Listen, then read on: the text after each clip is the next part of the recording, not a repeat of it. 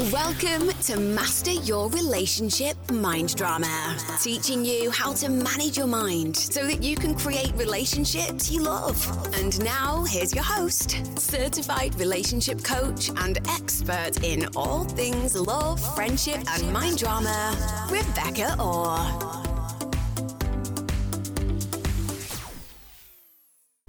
Hi guys, how is everyone doing? I'm feeling really good this week because in my group coaching program, Master Your Relationship Mind Drama, we're now on week seven, and it's just amazing watching people in the Facebook group and on the live calls really grapple with these tools and put them into practice and have their own mini revelations on their own journey. It's just amazing. And it's one of my favorite things about coaching is watching so many different people take back control over their own minds people that I'd never even met or known existed, and getting to work with them and watch them take that control back and feel so much better in their own brains is just absolutely incredible. And this particular group is a really, really supportive group of people. Everyone is just cheering everybody on in the Facebook group and being really supportive on the live calls. Not that other rounds haven't been supportive, everyone's always lovely and supportive, but there's just such an energy on these calls where people are really encouraging each other to be vulnerable and holding space for that vulnerability, which is just amazing because that really is how we get the best results from this work. And so, when I was thinking about what to talk about this week, I decided I wanted to do a bit of a summary of what I think are some of the key do's and don'ts for those learning how to manage their minds and for those at the start of their journey. Of course, this summary is not all encompassing. There will definitely be things I've missed out and things you could add in, but these are the key sticking points that I find myself coaching my clients on most often when they're first trying to do thought work and utilize what I teach. So let's dive in and let's start with the do's. so, number one, do write down your thoughts. I say this to my group members and one on one clients until I'm blue in the face. We cannot do thought work in our head, especially when we're first starting out. We have to really get our thoughts out of our brains and in front of us to look at. This is the whole point of this work to separate yourself from your thinking and look at it objectively. If you're not writing your thoughts down, you're going to make that job a lot harder for yourself. So grab a pen and paper and really write them all out. We call this doing a thought download. So you could write down all of your thoughts about a particular situation or a person, or just literally what's in your head in that very moment. Whatever it is, just get it out in front of you onto a page. Number two is do separate facts from thoughts. when we're looking at our thoughts, your brain is going to believe that a lot of what you've written down is just a fact. She's being rude. They don't like me. I just feel like they don't care about me. I'm never good at anything. This is so unfair. Your brain will say these sentences to you as if it's just stating a fact, like it's observing and reporting the reality, and that's just the way it is. But it isn't. and thoughts and facts are two very different things. Facts are undeniable and proven to be true. Think of them as things that everyone involved would 100% agree with, 100% of the time. that they could maybe be proven in a court of law. They're free of opinion and interpretation and assumption.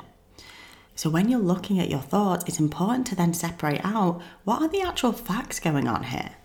What are the facts of what's happened or happening? For example, my partner's ex has liked his picture on social media is a fact. If we can see that she has pressed like, if we can see that the like has happened, okay, that's a fact. My partner's ex is trying to get him back is not a fact, as that's just your interpretation of what that like means. You actually have no idea if that's true. Your brain believes it is and is trying to convince you that it is, but the only fact you have right now is that she liked the picture. And the reason why doing this regularly is so important is because this work is all about taking control of and managing your thoughts. But that's impossible to do when you believe all your painful, unhelpful thoughts are just facts of the universe because we can't change facts. So, number three, do understand how your C's are neutral. For those of you who have no idea what I'm talking about when I say your C, I'm talking about your circumstance. And if you're a client of mine, you'll know about a tool we use called the model, which separates out the facts, which we call the circumstance, from our thoughts, feelings, actions, and our results. So, whatever your C is, whatever your circumstance is, as in whatever the facts are that you've uncovered, we want to really help our brains understand how those facts are actually completely neutral. And I know they will not feel neutral. You're going to have so many thoughts and feelings about the circumstance that it won't feel neutral at all. But the idea is to understand that the facts themselves are just facts, they just exist. Husband said, I'll be late home. It's just a neutral fact. Susan didn't come to my wedding. It's just a neutral fact. My dad said, I don't like your haircut. That's a neutral fact. As in, it just is. Human man says words. Human woman didn't attend event. They're all just neutral things happening in the world until a human brain, your brain, thinks about them and interprets them to mean something. And I always think of this example with my cat. My cat once brought in a bird, and it was a tiny little baby bird, and it was alive but very badly injured. Now, to me and my fiance, this was heartbreaking. It was not neutral at all. we had so many thoughts about it about how its family would be looking for it, about how scared it must be, how much pain it must be in. And we tried to save it, which also involved my fiance naming it Peggy. but that's a whole other story and it's kind of irrelevant. But my point is, to my cat, this whole event was totally neutral. She saw the baby bird lying there in pain, scared, and felt nothing. It just was.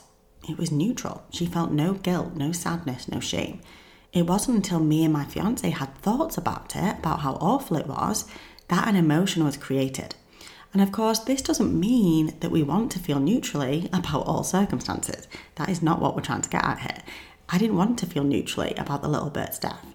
And we want to feel sadness and grief and disappointment about so many of the things happening in our lives and around the world.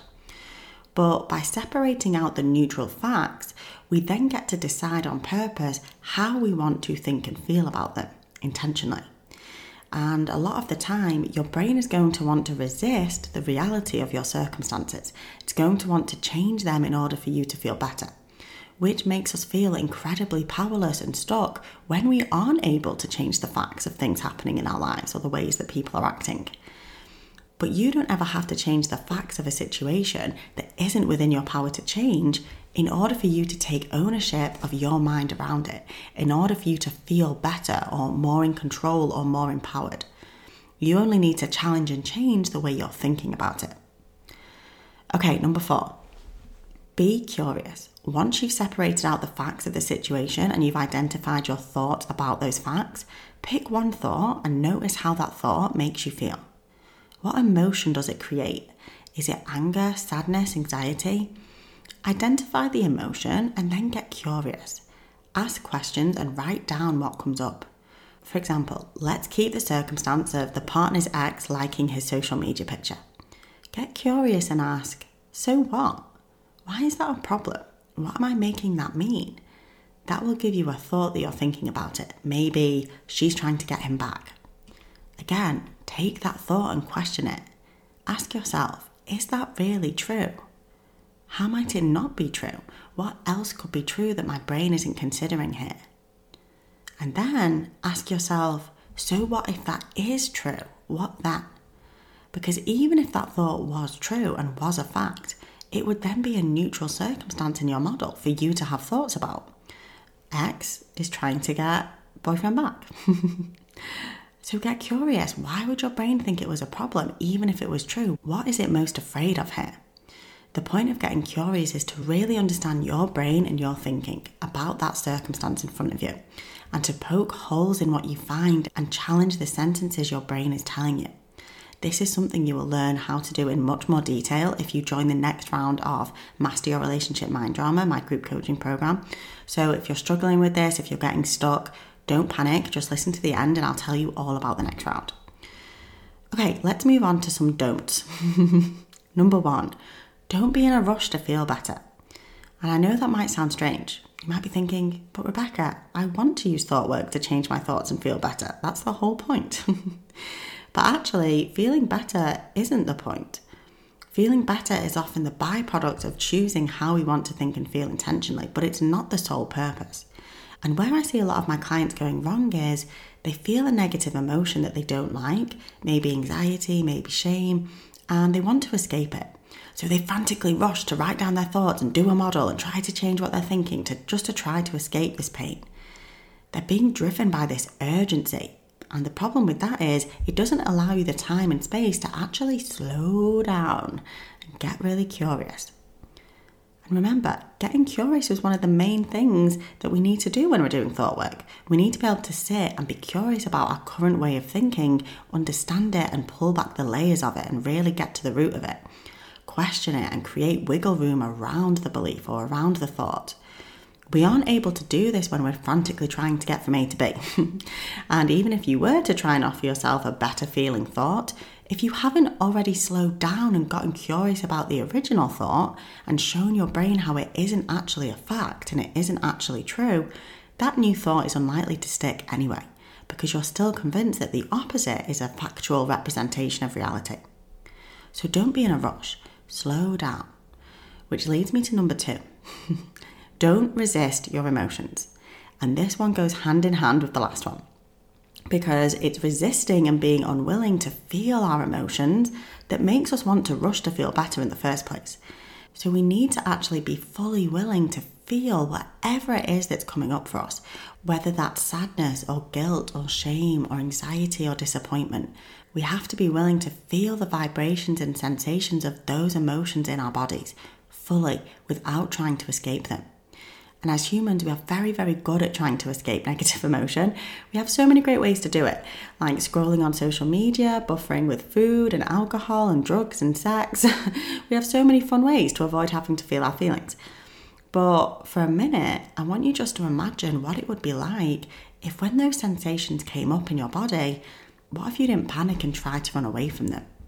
What if you noticed where they were and just sat watching them for a while, observing them? Breathing around them and giving them full permission to hang out with you as long as they needed to. This is so important when doing thought work because when you're not able to feel your emotions, you're never going to be able to fully understand them. I'll drop a link for my free processing emotions meditation into the show notes of this episode because this is where I really walk you through how to process an emotion. So it's going to be really useful for those of you that know you struggle with this. Okay, number three, don't use thought work from a place of self judgment and shame. For example, maybe you're thinking, I didn't like how I acted, so if I change myself, I can stop feeling so ashamed.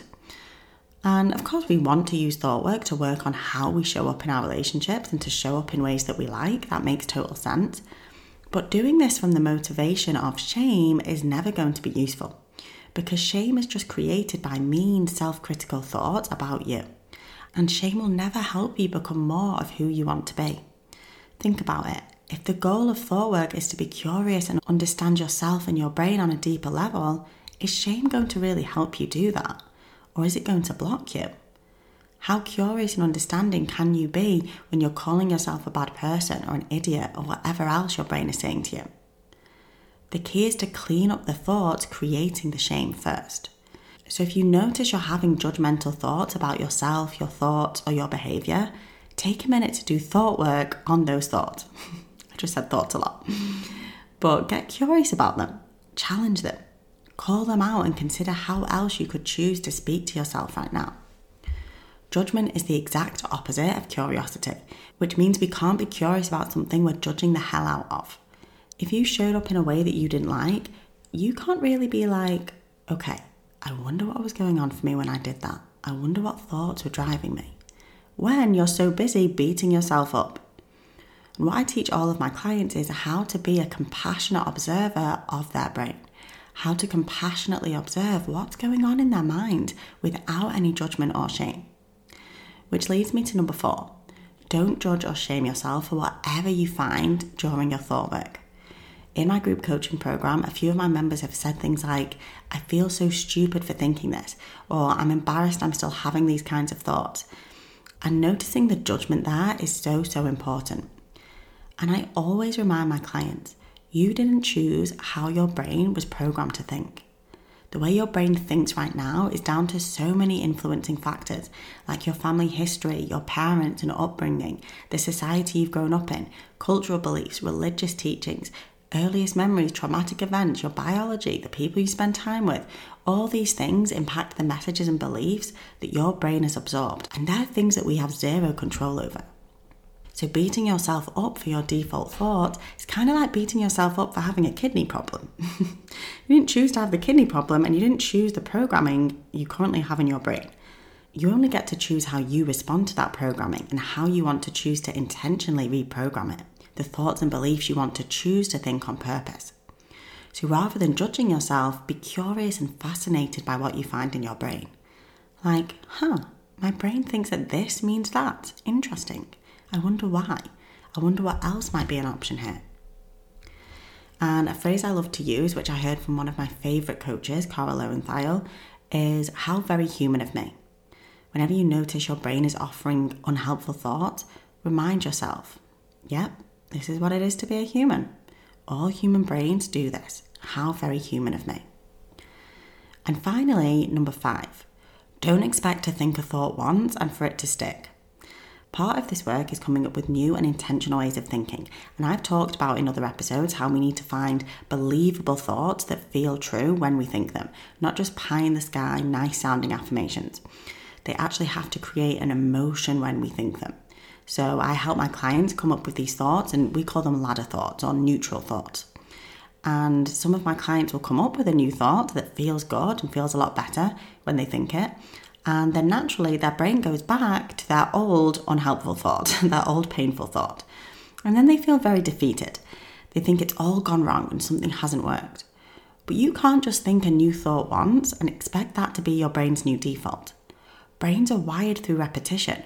Just think of how often you've thought your unhelpful thoughts, likely thousands of times across years and maybe even decades. In order to create a new neural pathway and a new thought pattern in your brain, you have to intentionally think your new thought over and over, like lifting weights, doing reps with it. And don't panic, it's not going to create decades for it to start showing up on its own. It could be a few weeks or months. But the more you commit to practicing it and thinking that thought over and over on purpose, the more it's going to become a habit for your brain, a new default way of thinking and feeling. Okay, guys, that's all I've got for you today, and I hope it was helpful. The next round of my group coaching program, Master Your Relationship Mind Drama, is going to be opening its doors in December. And in order to make sure you don't miss out, you're going to want to go and get yourself on the waitlist. So I'm going to drop the link with all the details about the program and the link to the waitlist in the information section of this episode. So definitely go and check that out. And can I ask you all to do a little something for me? Could you go ahead and give this podcast a rating on whatever platform you're listening from? This is how I can keep reaching more and more people and spreading the word of this work. Okay, guys, have an amazing weekend, and I'll speak to you all next week. Bye. If you're loving this podcast, you can also hang out with Rebecca on Instagram and TikTok at Rebecca Orr Coaching. Don't forget to sign up to her email list for exclusive freebies and for more information on her one to one and group coaching programs.